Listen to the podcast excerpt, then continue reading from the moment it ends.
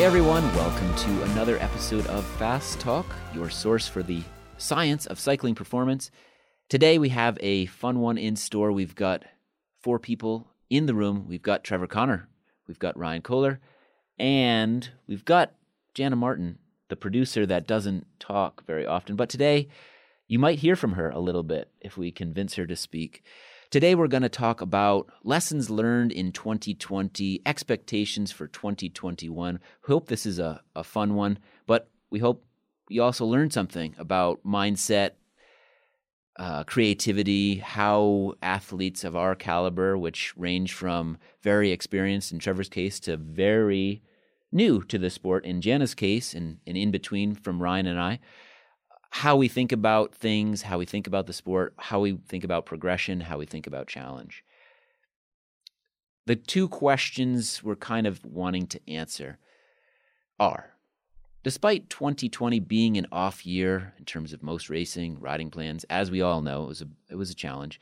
Were you still able to set goals and hit personal achievements in 2020 that you can look back on with satisfaction? And what did you learn from these experiments?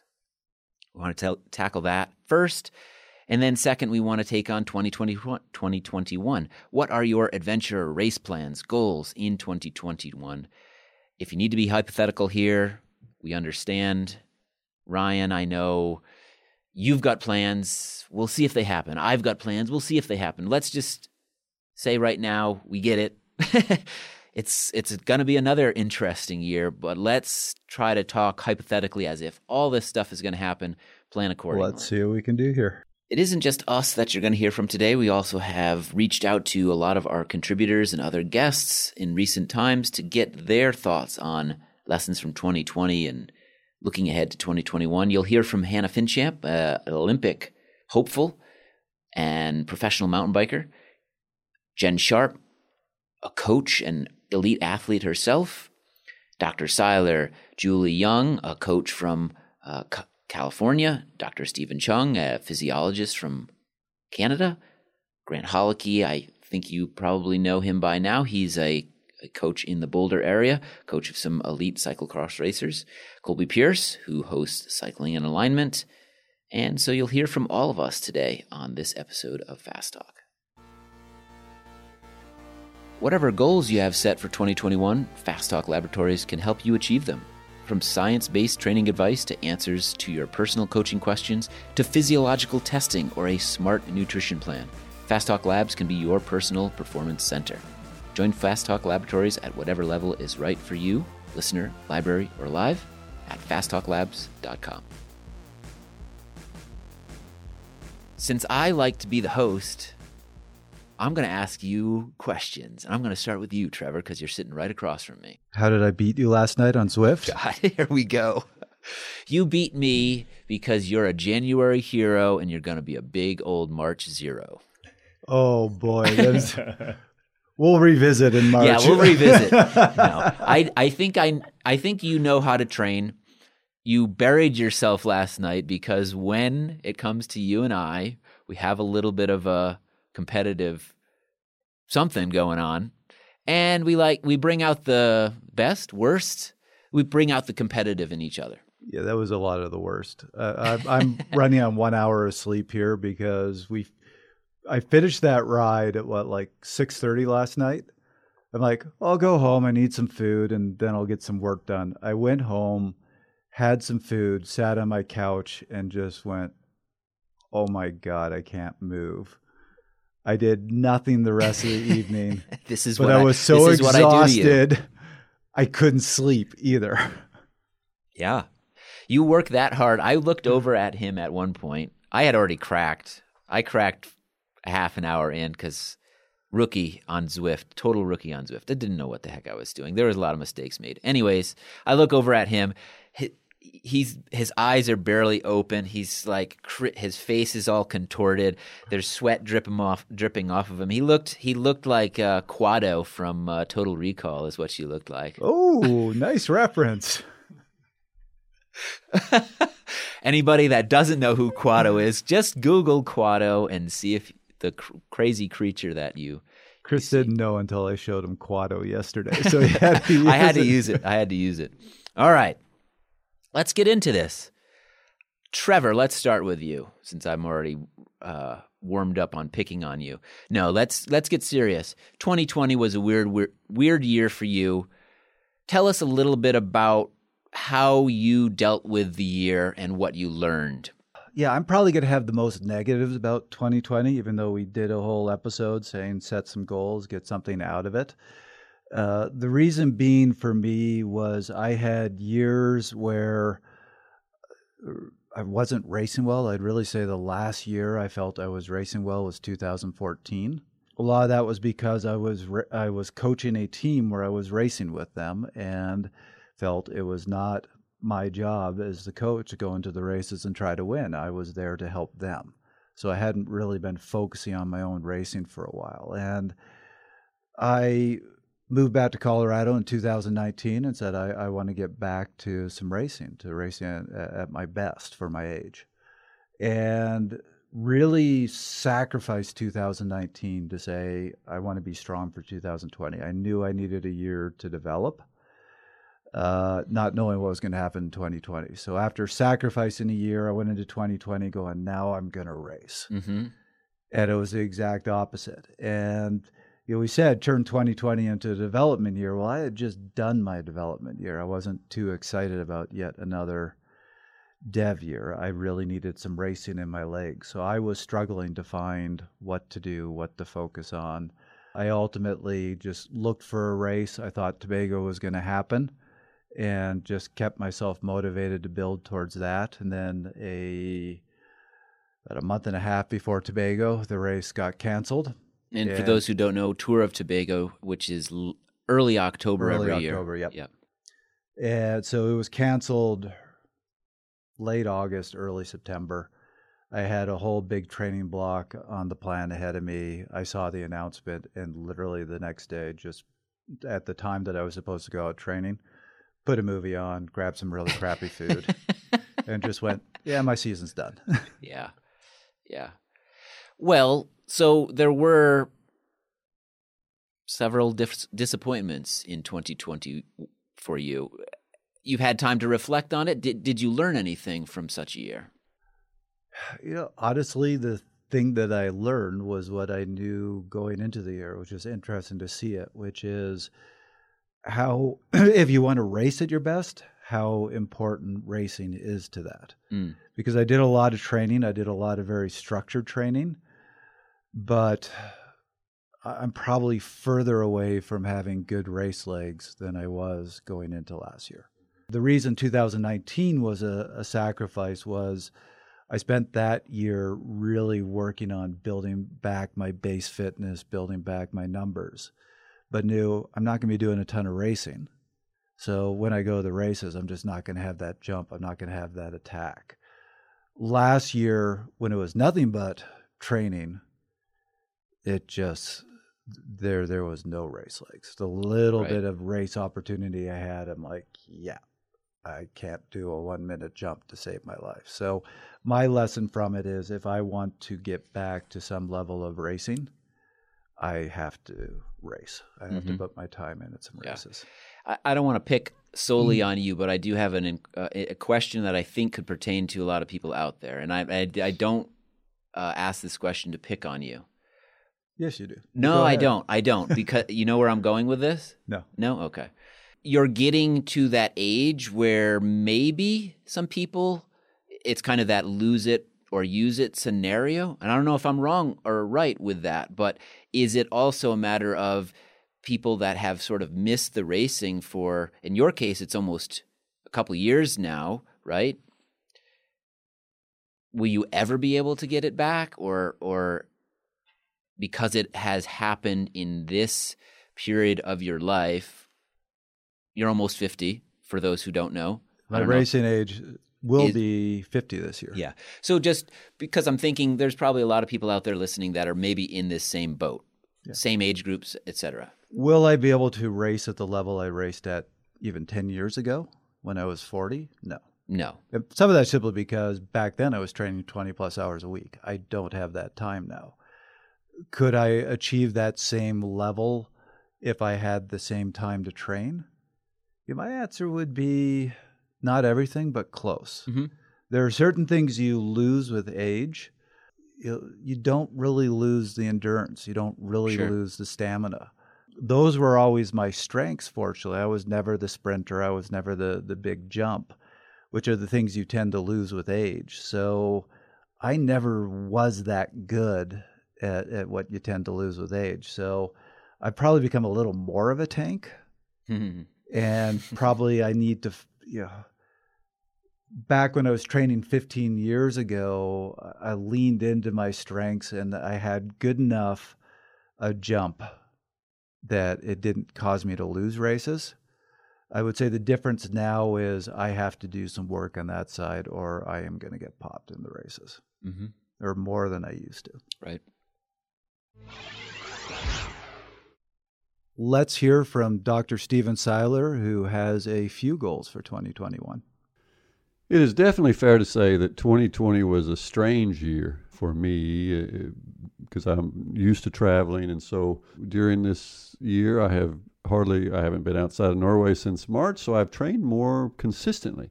I've trained more uh, in terms of hours this year, and and with good consistency, my I was already kind of training indoors, so that really wasn't a big change. It was just maybe I had a little bit better uh, conscious for being an indoor cyclist since everybody else was in the indoors for a while too.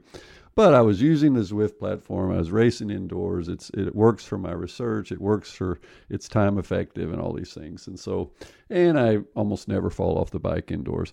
So that's what I was doing already. But then in 2020, I made some very specific goals. I said, hey, I want to be top 10 in these B, short B races. I want to figure out the, how to handle these you know, surgy, st- stochastic kind of uh, races that, that are typical for Zwift. And I did that. I got better. And a lot of, one of the reasons I got better is I just started using races as uh, high intensity interval sessions. So I guess I, you could say my hard sessions were very specific, and it worked. I got better, and my, you know, the numbers, the the typical uh, power duration curve numbers improved. Um, so I was successful in the B category. I got promoted to A. That was a bit tougher, but it is tougher.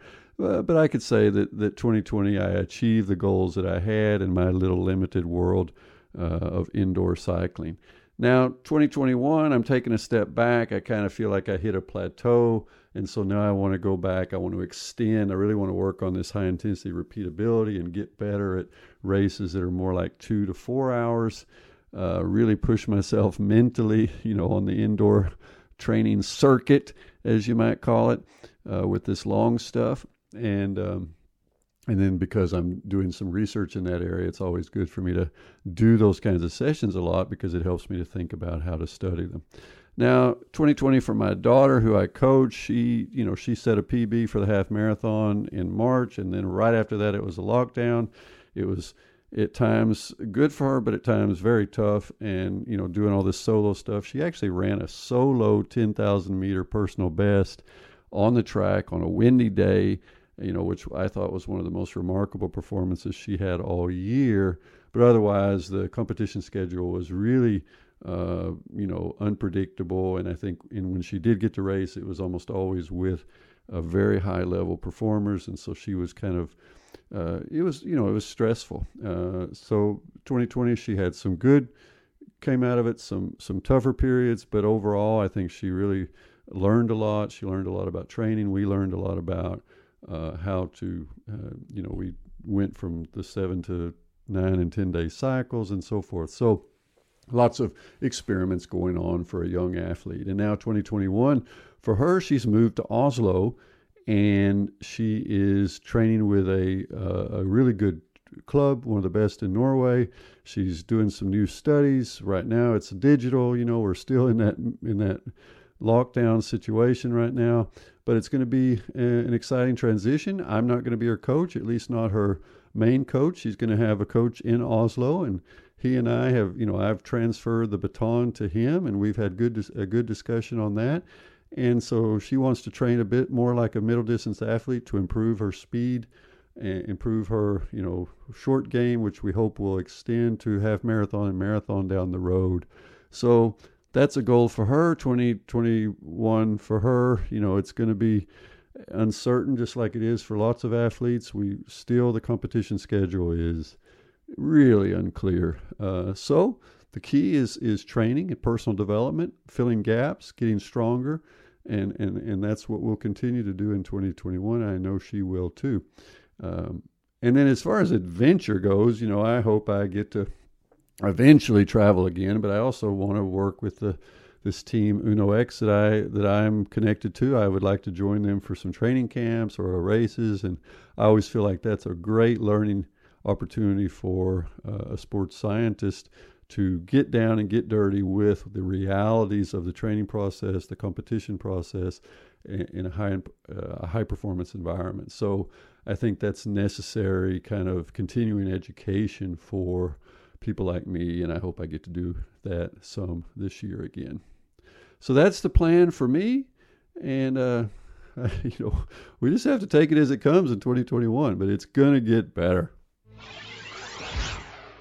All right, Ryan, let's jump over to you for a bit. Tell us a little bit about what 2020 was like for you. Was it as negative as Trevor's experience, or maybe were you a bit more uh, creative? Did you get more out of it? What were the lessons that you learned? Well, you know me, I'm usually uh, rainbows and unicorns, right? well, I mean, according to your your shirt today, you're absolutely. It doesn't have rainbows, it doesn't have unicorns, but it has many colors. It does. And you're not wearing shorts. Right.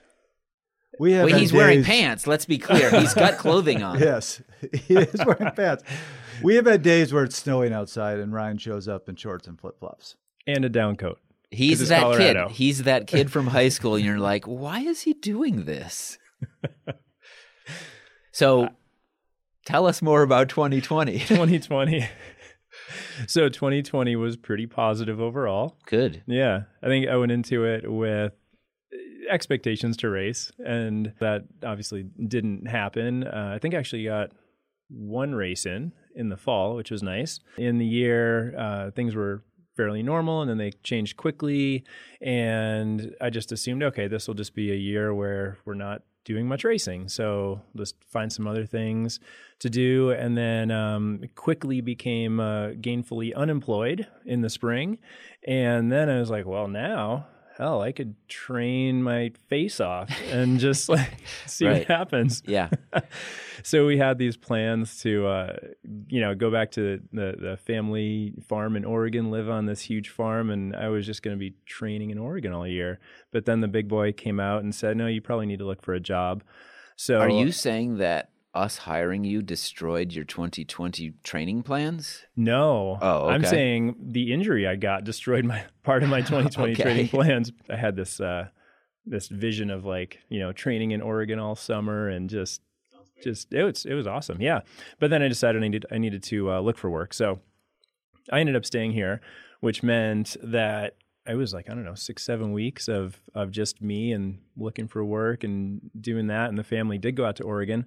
So all of a sudden, I had a seven week training camp, and uh, yeah, so I think it was you know, and I was also coaching a junior team at the time. So usually the way it works out is I, I tend to race in the spring, you know, like April, May, I'll knock out some races, then start up with the juniors, focus on them because, and it's just too hard for me to, you know, train with them, do my own training, do my own racing, and focus on their stuff. So this with no races was nice because we could just focus on, hey, let's just have fun outside, do some good training, get you guys fit, and if stuff comes up, we'll do it.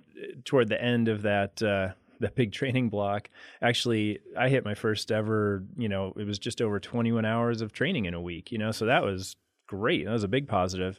The one of the things I took away from it was as I was kind of building up to that and just really enjoying a lot of it, I was realizing, man, this is like it's just a lot of time only on the bike. So that was really a good way to drive home the need for um, cross training and and other sort of recovery modalities during that time. So it was a really nice kind of learning experience that I wouldn't have otherwise had. That was that was great.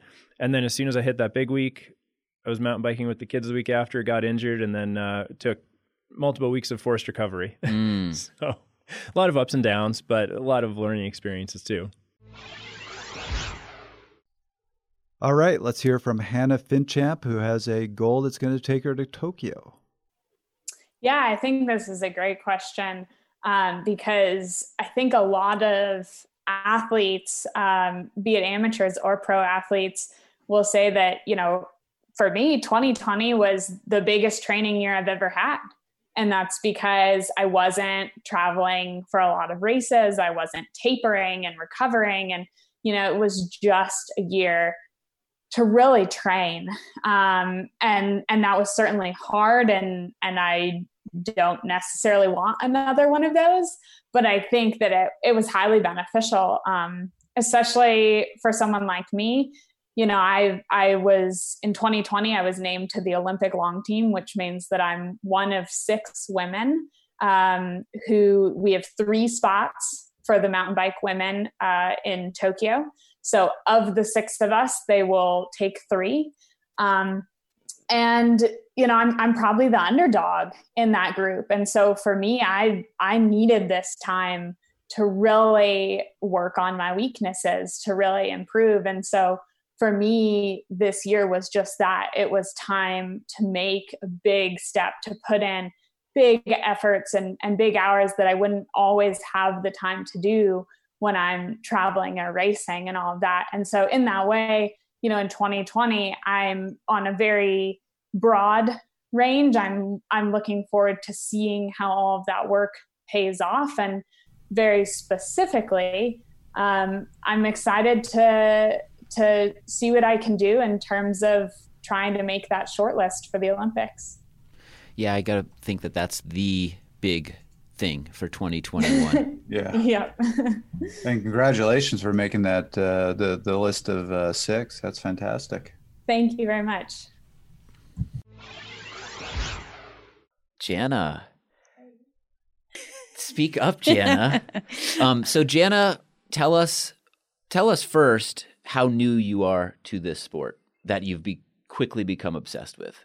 I had never really ridden a bike. Of course, who hasn't ever ridden a bike? I had ridden a little bit, very casually, mm-hmm. and was so interested in all that we were talking about in the first few months of working. And I don't know how it came up, but Chris had an extra bike laying around and I have a lot of extra bikes laying around.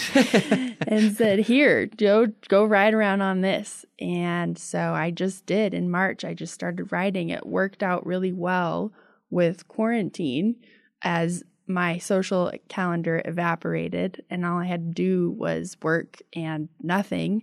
Um, so I just started riding and I just rode as much as I possibly could. And I absolutely fell in love with it. I'm from Colorado.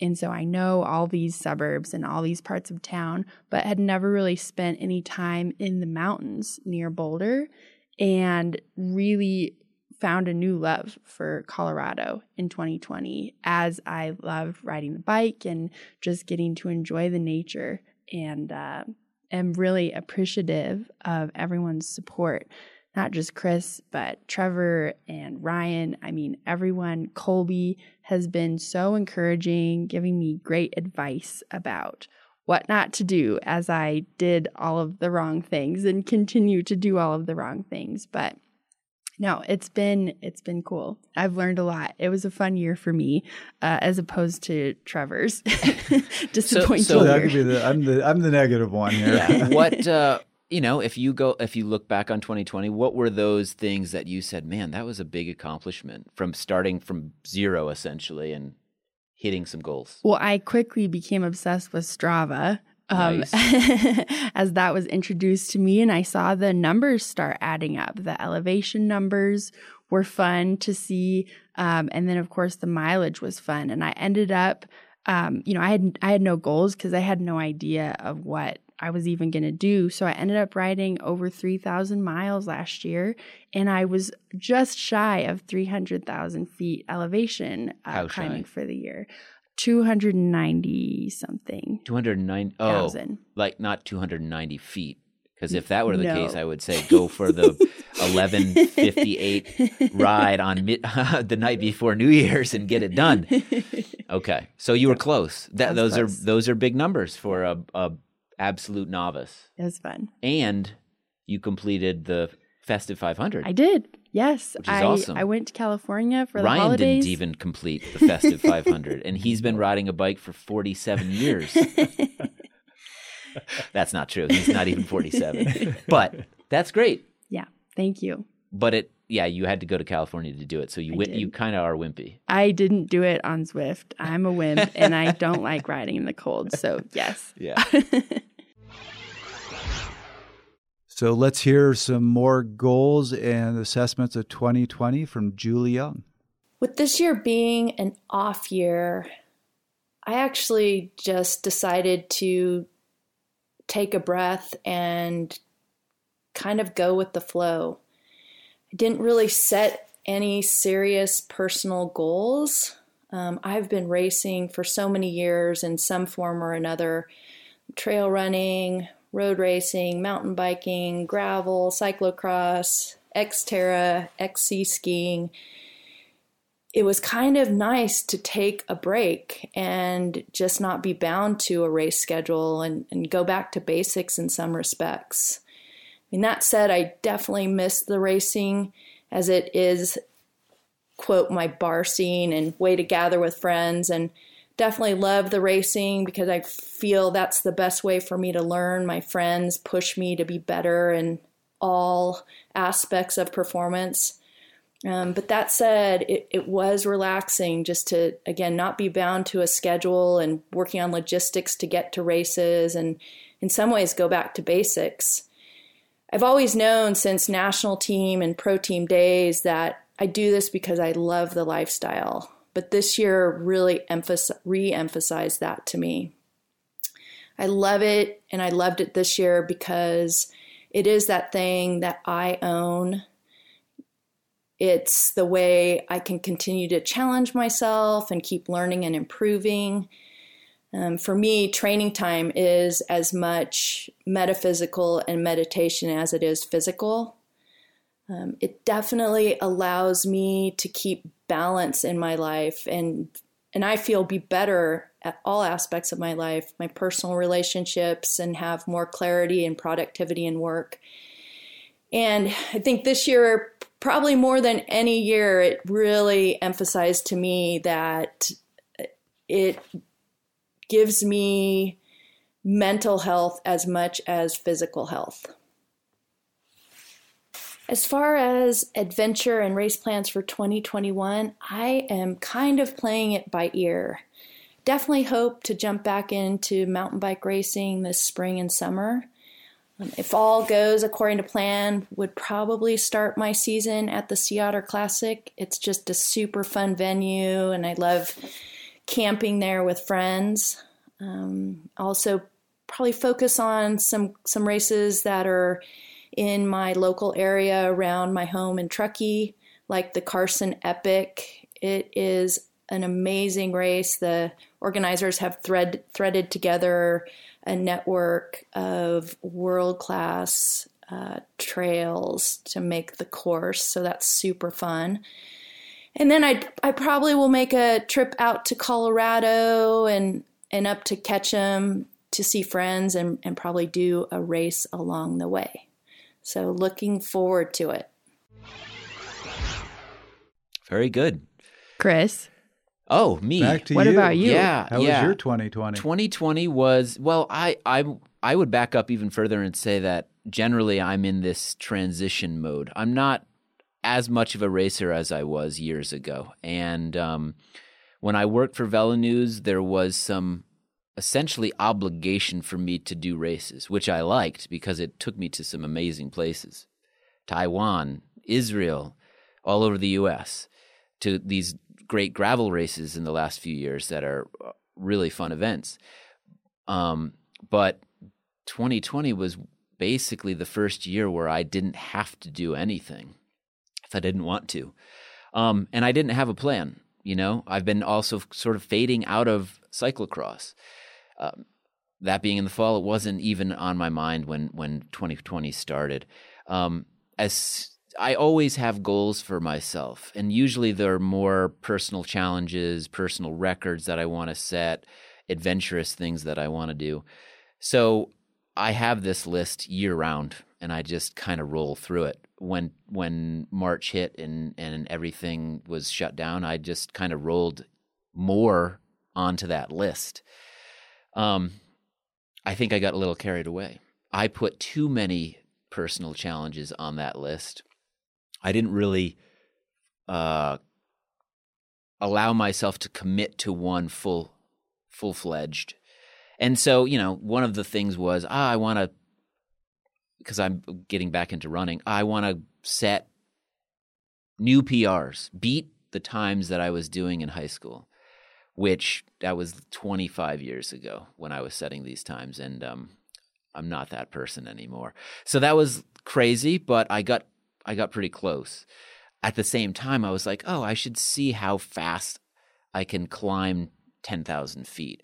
Um, and I did that once, and and I tried to go. Uh, the pacing was all wrong because I was I was also trying to like set a PR on the Magnolia climb, which is a brutal climb while doing a 10,000 foot ride in as short a amount of time as I could. So I was all over the place with these personal challenges. It, it, was fun. It kept me going. It was it was great, but I never really gave it a, a solid whack. I wouldn't say. Um, so sure, that's a lesson learned. Don't spread yourself so thin with all these personal challenges because you'll never re- reach peak performance in any one of them. Um, I, I was pretty happy with some of the other things that I did. I'm kind of a bike commuter too, so I don't put up big miles every year, uh, but a, over a third of all of my total miles were riding to and from work, which I was happy with. I did some creative things like ride through five New England states on a single ride, which I thought was fun. Did the massive ride with Ben Delaney for the winter solstice. I have this thing for riding um, big events on both equinoxes and both solstices. And if there's a solar eclipse, I'd probably try to think of a good way to make it, that into a, a, a, a, an occasion for a big ride.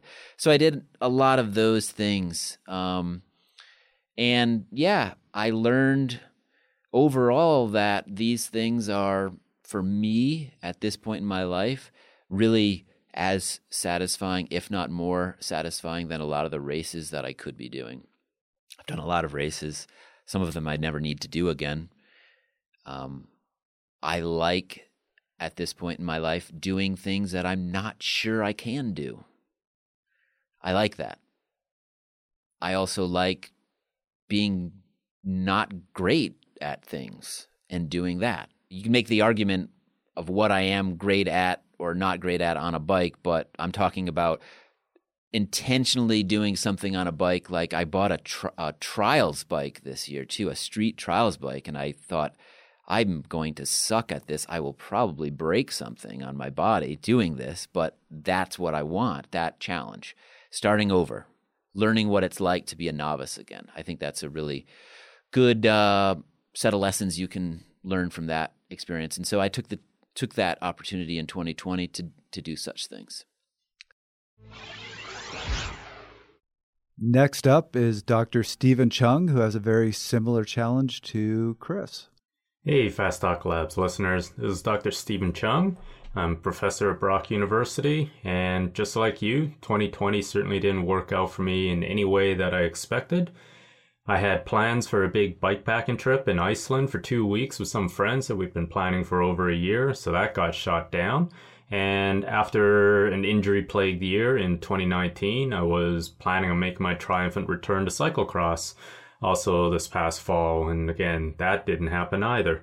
But in some ways, it was a neat kind of confirmation that I was into sport and I have been into sport for the right reason because even though I wasn't training for anything and even though all of my riding was solo rides by myself, that I actually put in more time on the bike than in many years over the last 30 years. And part of it was because I wasn't traveling anywhere for conferences and missing out on two weeks or more of riding at a time.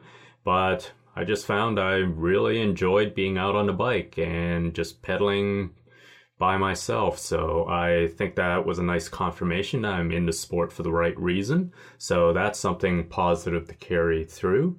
For 2021, what are my plans? Again, in Ontario, we have already decided that there's not going to be any sanctioned events in terms of mass start events. So that means racing is out and most likely cyclocross this fall is going to be out also and along with most club rides. So it's going to be, in some senses, more of the same.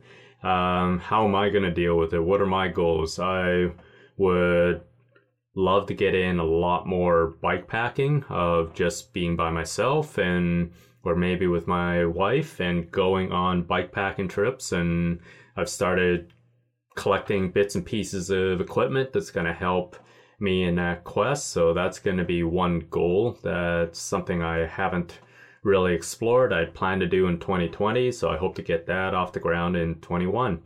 And if it was ever possible, I would love in 2021 to do a something like the Oregon Gravel Grinder, a kind of an off-road, uh, multi-day gravel type event where there's some uh, you know group riding, some kind of participation, and kind of that vibe of being in a gravel atmosphere over multi days. So I think most of my plans for 2021 ideally is going to focus on bike packing, which is going to switch my training towards a lot of endurance and a lot of solo time on the bike and building that aerobic base. I hope you guys have a great year and that first off, you stay healthy and safe throughout this pandemic and that you fulfill your goals for the coming year. Here at Fast Talk, we're hopeful that 2021 will be our comeback year. We've signed up for some ambitious adventures to help motivate and inspire us to make this year so much better than the last. How about you? What are your big, scary goals? What adventures have you planned for your comeback year? Tell us what you're planning. Just record a voice memo on your smartphone and email it to info at fasttalklabs.com. We'd love to hear from you and to share your recording on a future episode of Fast Talk.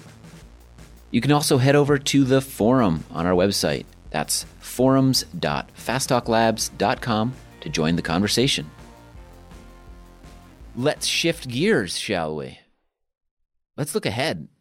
And again, let's say, in a hypothetical sense, 2021 is going to be normal.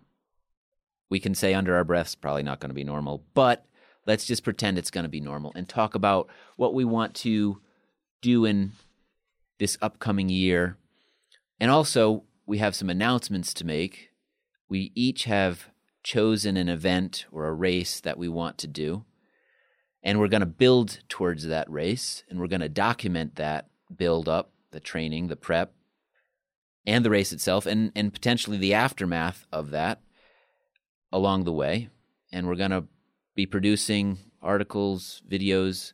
We haven't planned this out yet. It's a little early, but we're going to have a bunch of interesting content that will help you learn how we're doing it and hopefully apply it to your situation. So, anybody want to go first? Are we uh, including my re-kicking your butt on Zwift and marching this, or that could that sure that can be one. Okay.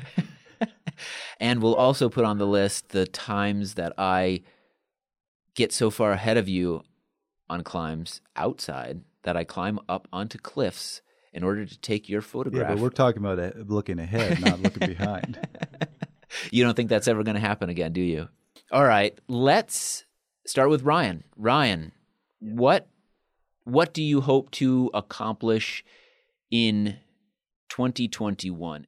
With the challenge that I've chosen, it's I've never done anything like it, so definitely a little bit of that novice feeling in a way. Um, well, I guess I can never say never did anything like it. I did once, but it wasn't to this degree. So the event that I chose is the Breck Epic. The, the six, full one. The yeah. Not the Breck Epicurious. Right. Which is the three day. You're choosing day. the six day. Yes. It still scares me to say Good yes for you. that. Good for you.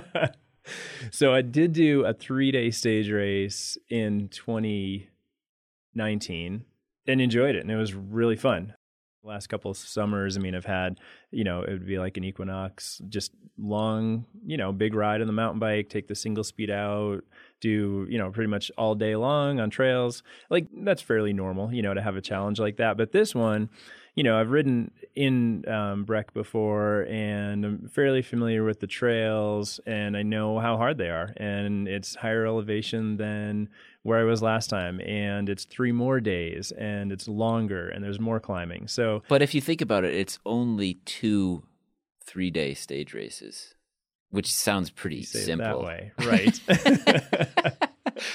pretty easy. Yeah. For those who aren't familiar with Breck Epic, it is high elevation. It is a lot of single track. It's beautiful. You probably get up over 12,000 feet on multiple occasions, not every day, but on multiple occasions over the passes. So, yeah, it, this is a big challenge. Yeah, and having experienced three day race in the past, it didn't have that much elevation gain. The days weren't as long, and you know, I know how I felt after those three days. Like it's pretty cooked.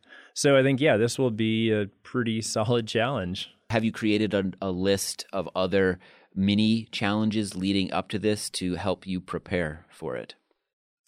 I mean, there's only one other race, but I think I haven't put a lot of other challenges on that list because I think for me it's going to be more about keeping the consistency and getting the good training in because Trevor and I whenever we ride I mean he's the you know the classic time trialist or diesel engine and you can go forever.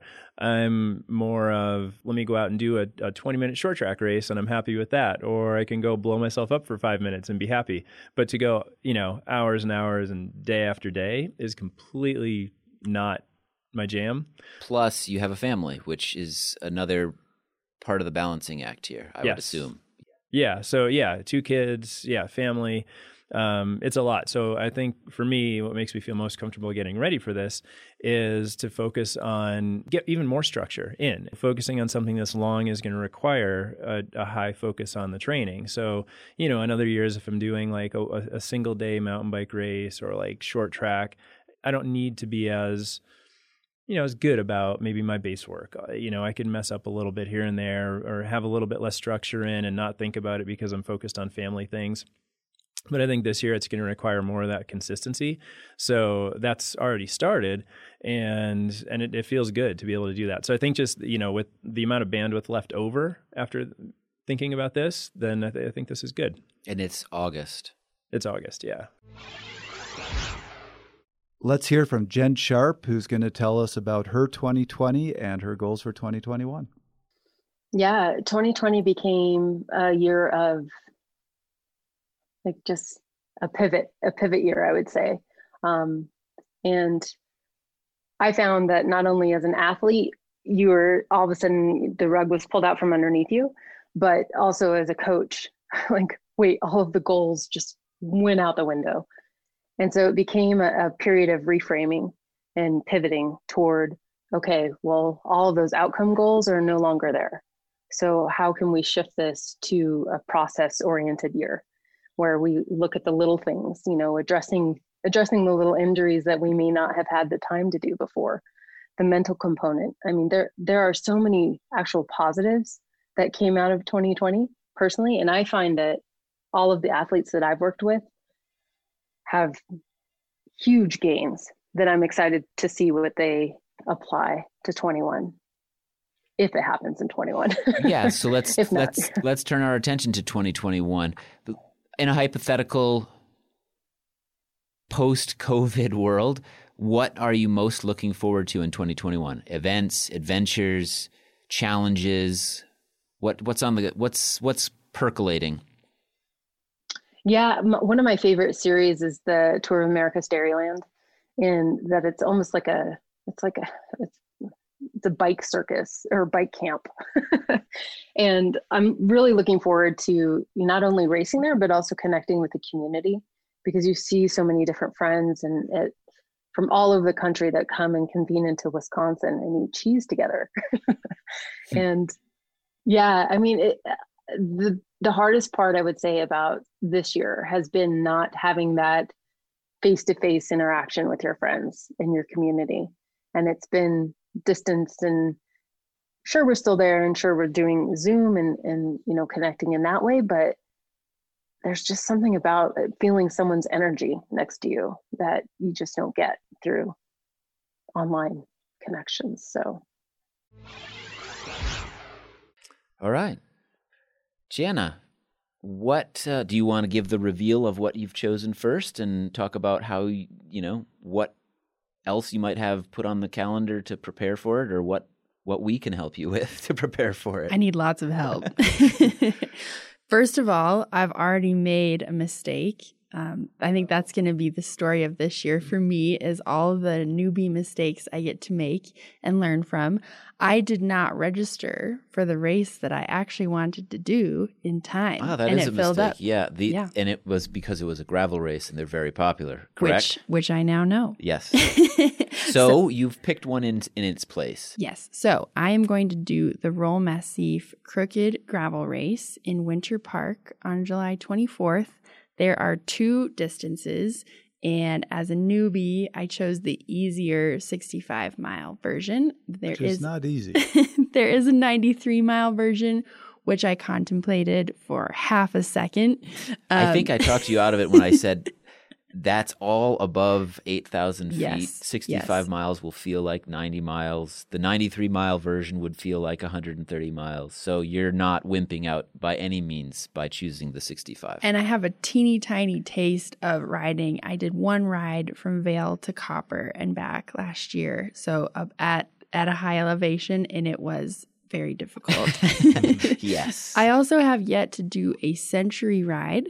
Mm. So I was hesitant to do an almost 100 mile race when actually one of my goals for this year is to do a century ride. Nice. Yeah. Do you want to do that by yourself or do you want to do it uh, in a, you know, like an event? Yes. All of the above. both. Yes. Oh, then.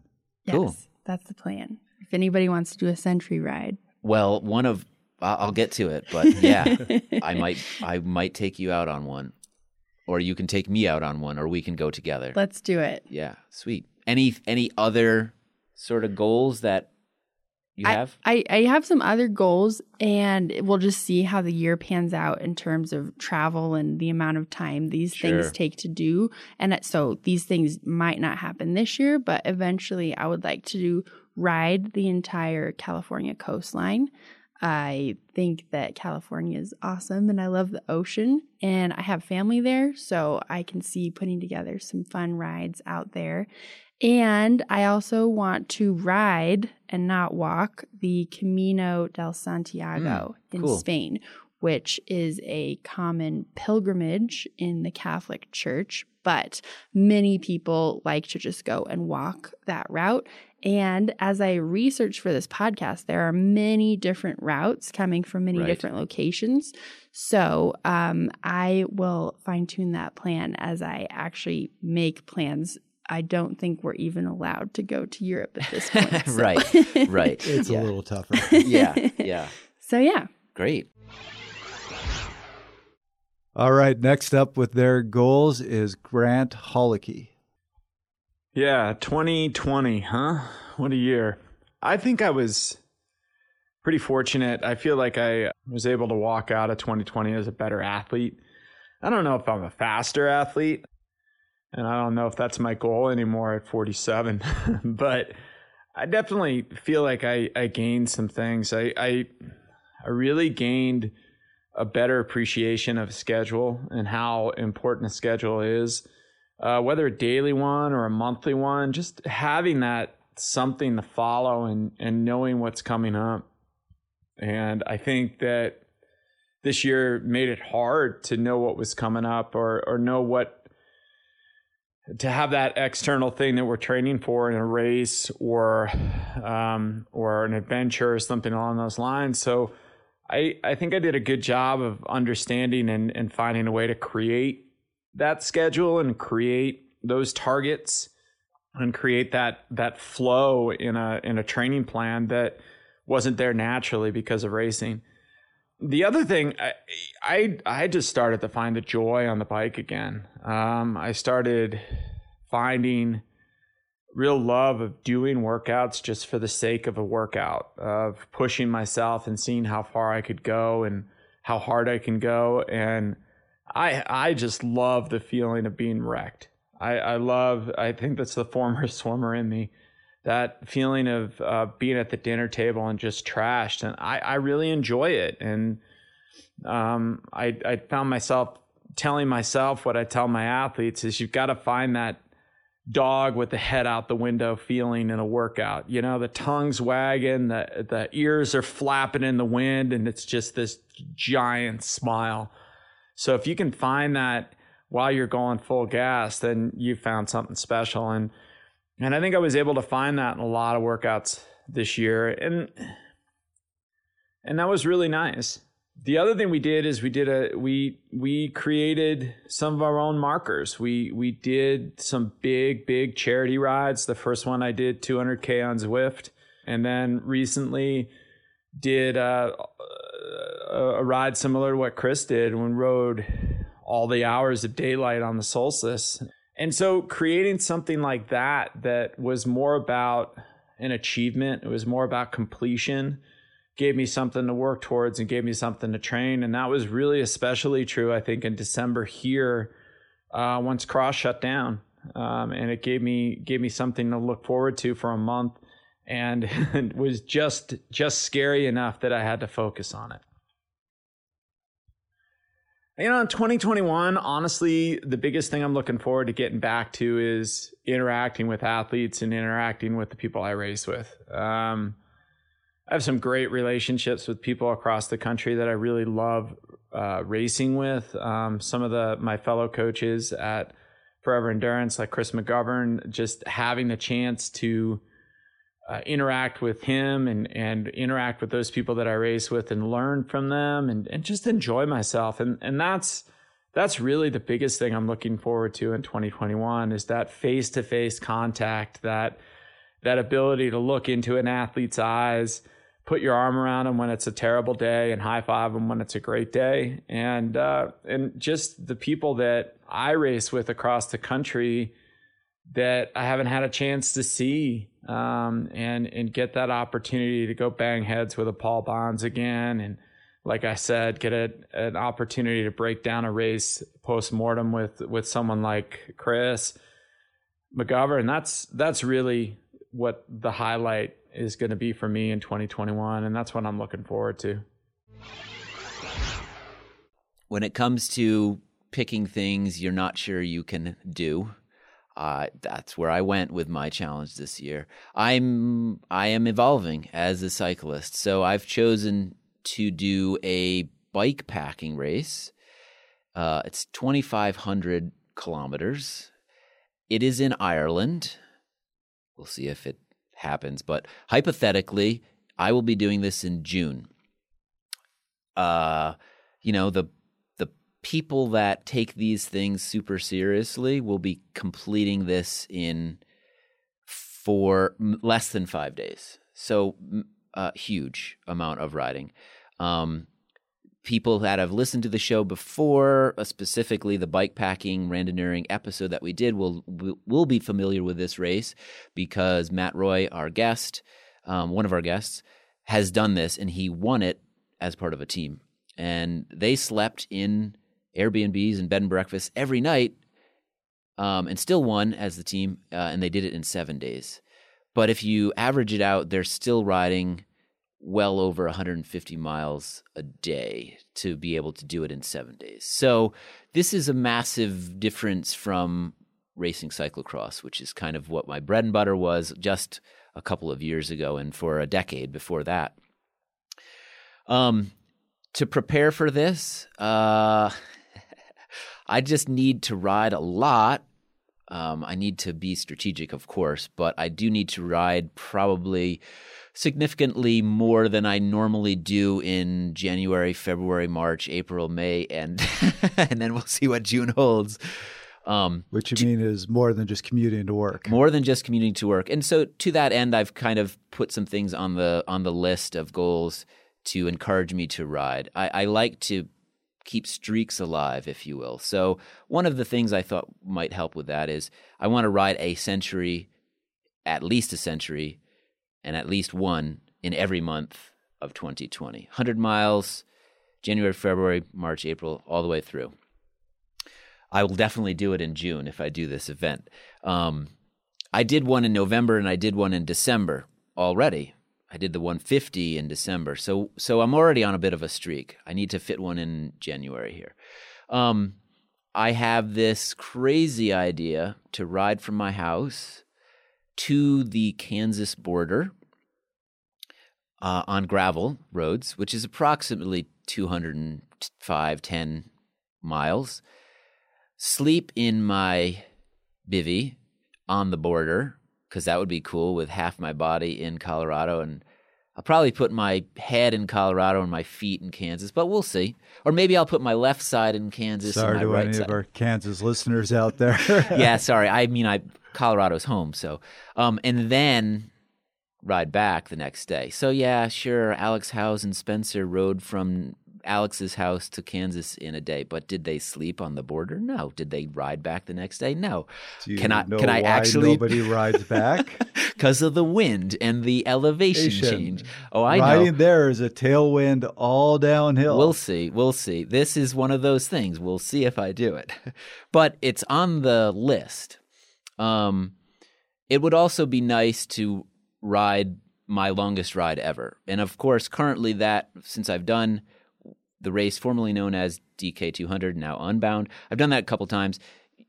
The course is always different. I did it, it was 205 miles one year. So if I do this ride to Kansas, and I don't sleep there, I'll probably just ride around in circles on the border or whatever to get that longest ride.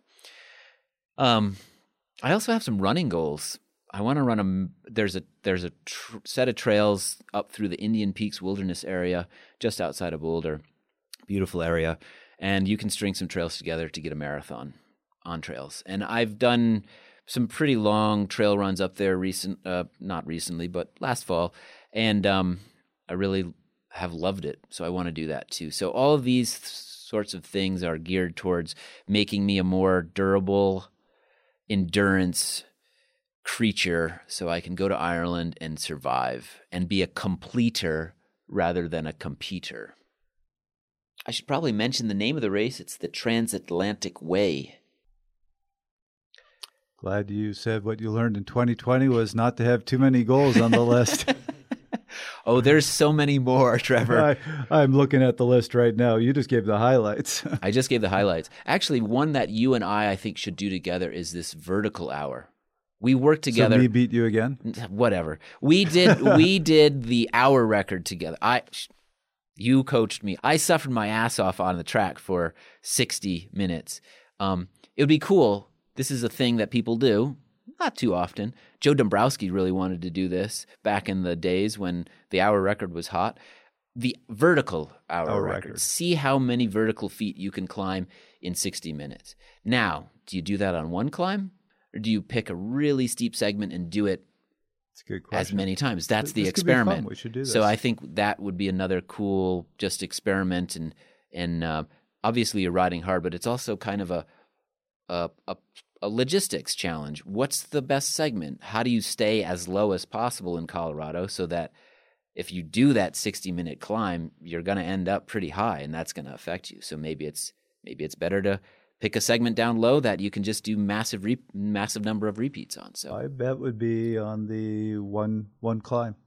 There's some good climbs we can do here where you get a lot of vertical and it would take you an hour. Yeah. Plus. Yep, so that's put it on our list.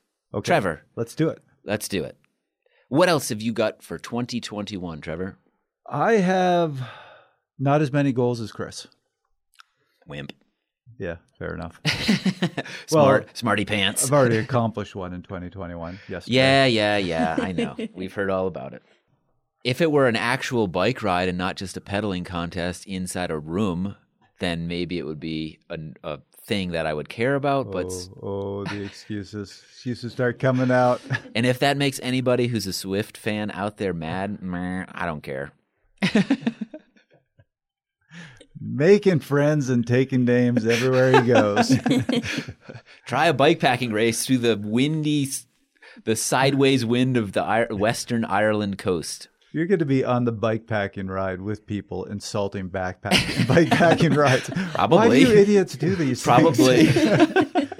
yep. Let's hear from Colby Pearce and his goal for 2021, which is here in Colorado.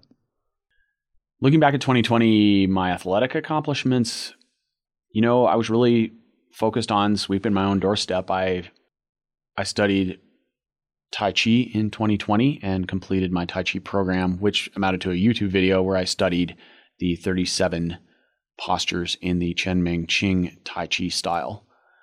And that was pretty rewarding. It took me several months to make it through that. It's really complicated. Now I've got the flow down and I can practice that regularly. I also studied further with the CHEK Institute, including IMS 3, which is Integrated Movement Specialist 3.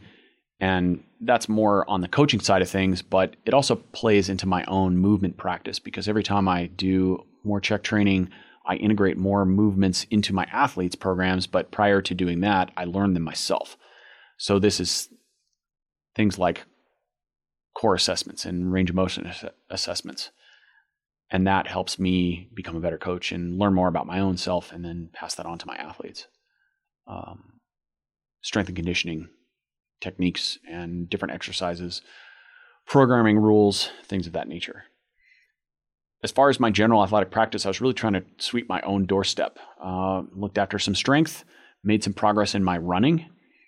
Um, for me, running has been something that I haven't been able to do real consistently without risk of injury. Maybe the last six years or so, I've been running in the falls and in the winters to complement cyclocross when I was actually kind of trying at cyclocross. And I got to the point where I could run on trails for about 45 minutes or an hour. And most of the time I was kind of wrecked afterwards. And sometimes I'd have some injuries kind of flare up. Now I'm to the point where I can run in Vibram Five Fingers on really technical rocky trail for an hour and a half and I'm good. And that's about as long as I need to run for. I don't, I'm not out to do some mega run program, but I want to be functional enough to the, to the point where I could do that and enjoy it. And now I can, I can do that and be injury free so the focus is to get a little bit faster. So that's something I might actually continue through the summer a little more regularly for this coming season, a fair bit. And then I've just been riding my bike to enjoy it and strength. Fair amount of strength pra- training. Been studying Mike Salemi's kettlebell programs quite a bit and doing some of his workouts. And he's an excellent instructor in my experience. Very well well balanced. Brings a lot to the table in terms of being mindful of your total practice, breath during your strength training technique of the kettlebell swing and of the snatch and the clean. And he offers a lot of little tips on how to not crush your wrist when you do a, a snatch, for example. And so I've been working on refining my technique based on Mike's teachings. So I'm grateful for his work that he does there. I also got to test ride some cool truck bikes that are prototypes that I can't tell you about because I'd have to assassinate you, but got to test ride some really fun things. So there's that definitely more gravel, more off road, more alternative mode of transportation type of things, meaning not road as much. My road bike is really sad right now. It looks at me from the corner of my garage and a little tear comes out of its little carbon eyeball because it's neglected and dusty. I'm sorry, road bike. I still love you and I will ride you again come the spring. Looking forward to get back on the road bike with very carefully selected routes this spring. 2021 right now on my radar is the Growler, which is a big famous mountain bike here in Gunnison, Colorado, which I've never done. Going to go do that with my good friend Don Powell. Been talking with a couple athletes about doing some crazy adventure races in other countries. Not sure if that's going to happen. Probably not the year to plan it, but I am planning to ride the Colorado Trail with Travis Brown in June. That's the tentative goal right now, and that's going to be a through mountain biking experience full on grizzly bears and beards and all of it. Eating wildflowers. So that's the plan. That's my 2021 goal.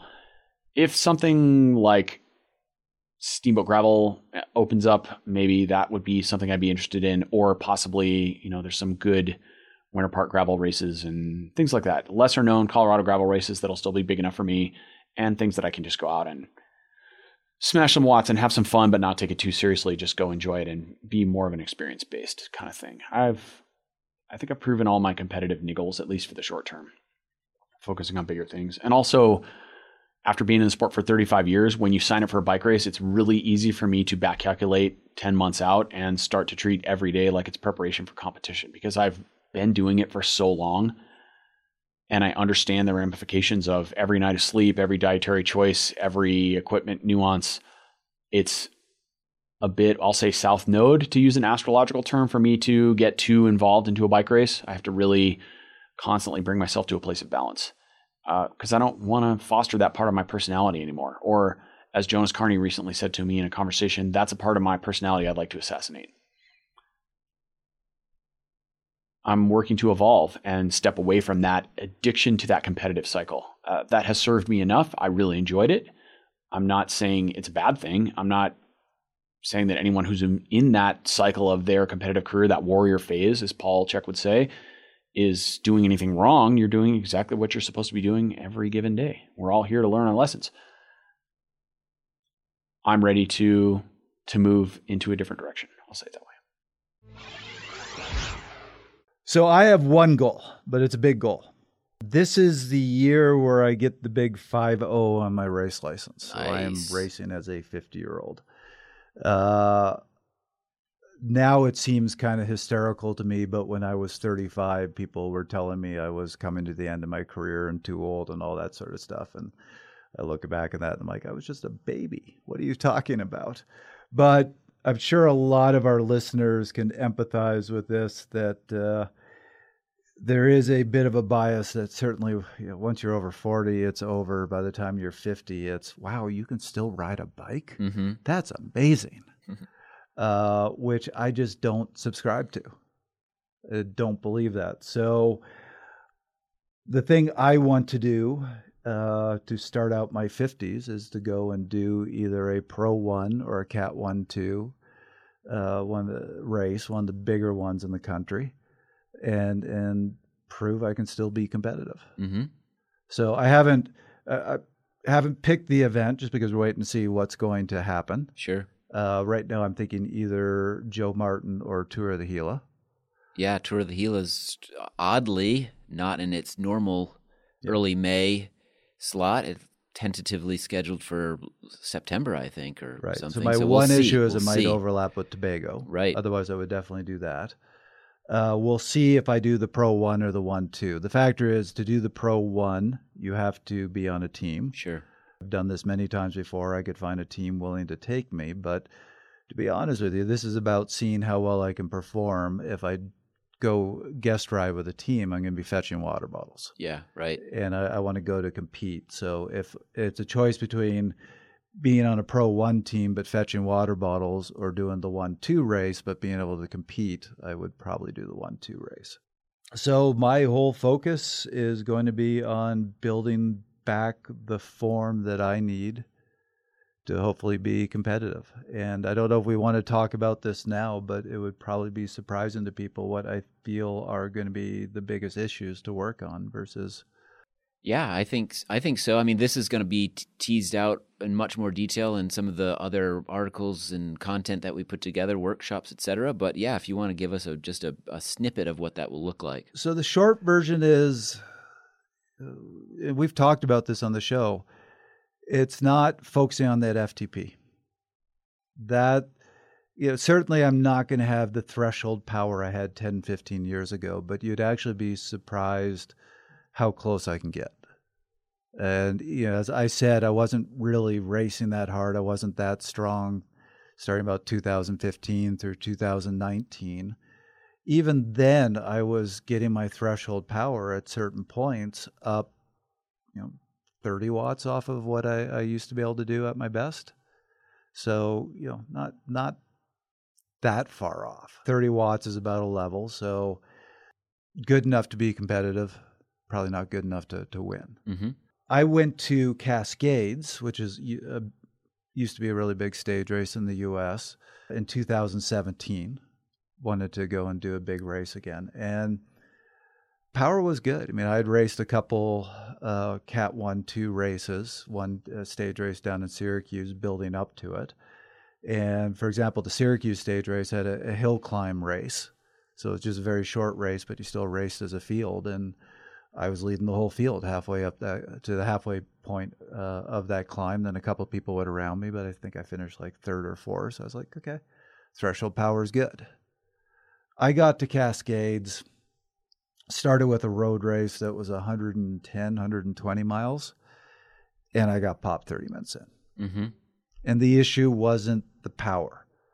The issue was the the ferocity of the race. Mm-hmm. It was there was a about a 15 minute climb 30 40 minutes into the race and guys were just going all out. Everybody was fighting for the front, getting ready for that climb. And where I used to be really good at riding at the front of the field, I could never get myself past the top 40 and where I used to know how to slot into the spots and, and keep myself protected and not waste a ton of energy, I was killing myself. I was killing myself and constantly ending up at the back of the field.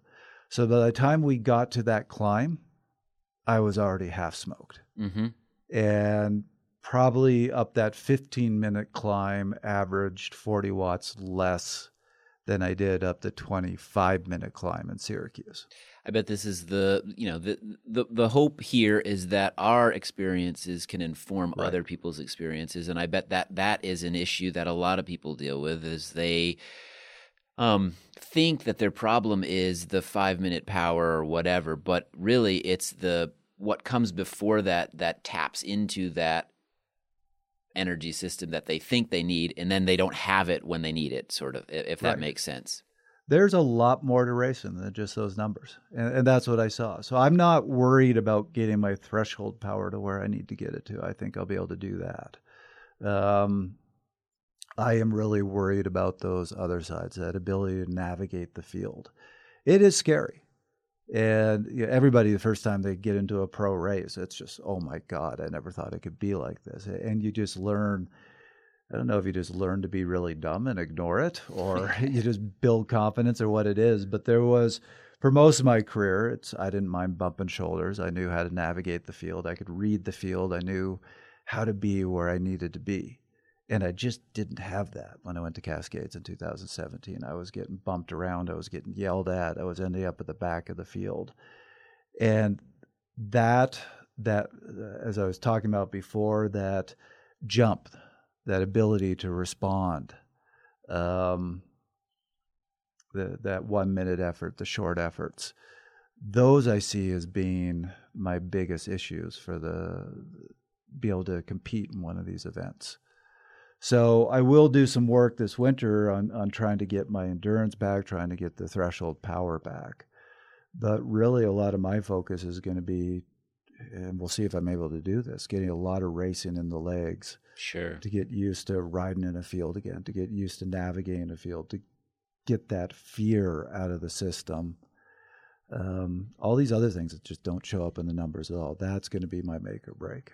The four of us have chosen pretty distinct, pretty difficult challenges, but I think we can all start riding together more and uh, progressing together more and keeping each other motivated.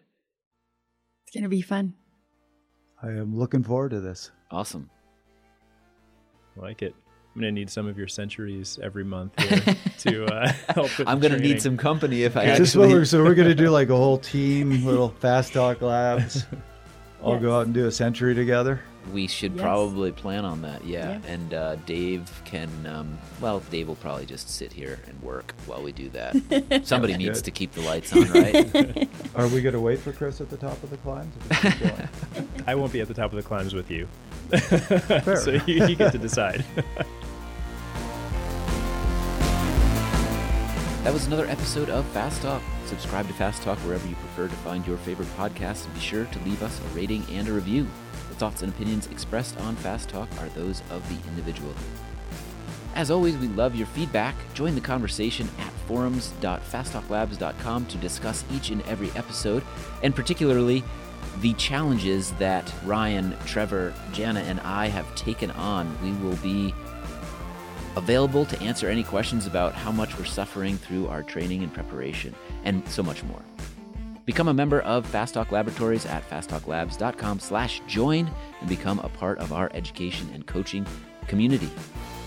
For Hannah Fincham, Jen Sharp, Colby Pearce, Julie Young, Grant Holicky, Stephen Cheung, Dr. Stephen Seiler, Trevor Connor, Ryan Kohler, Jana Martin, I'm Chris Case.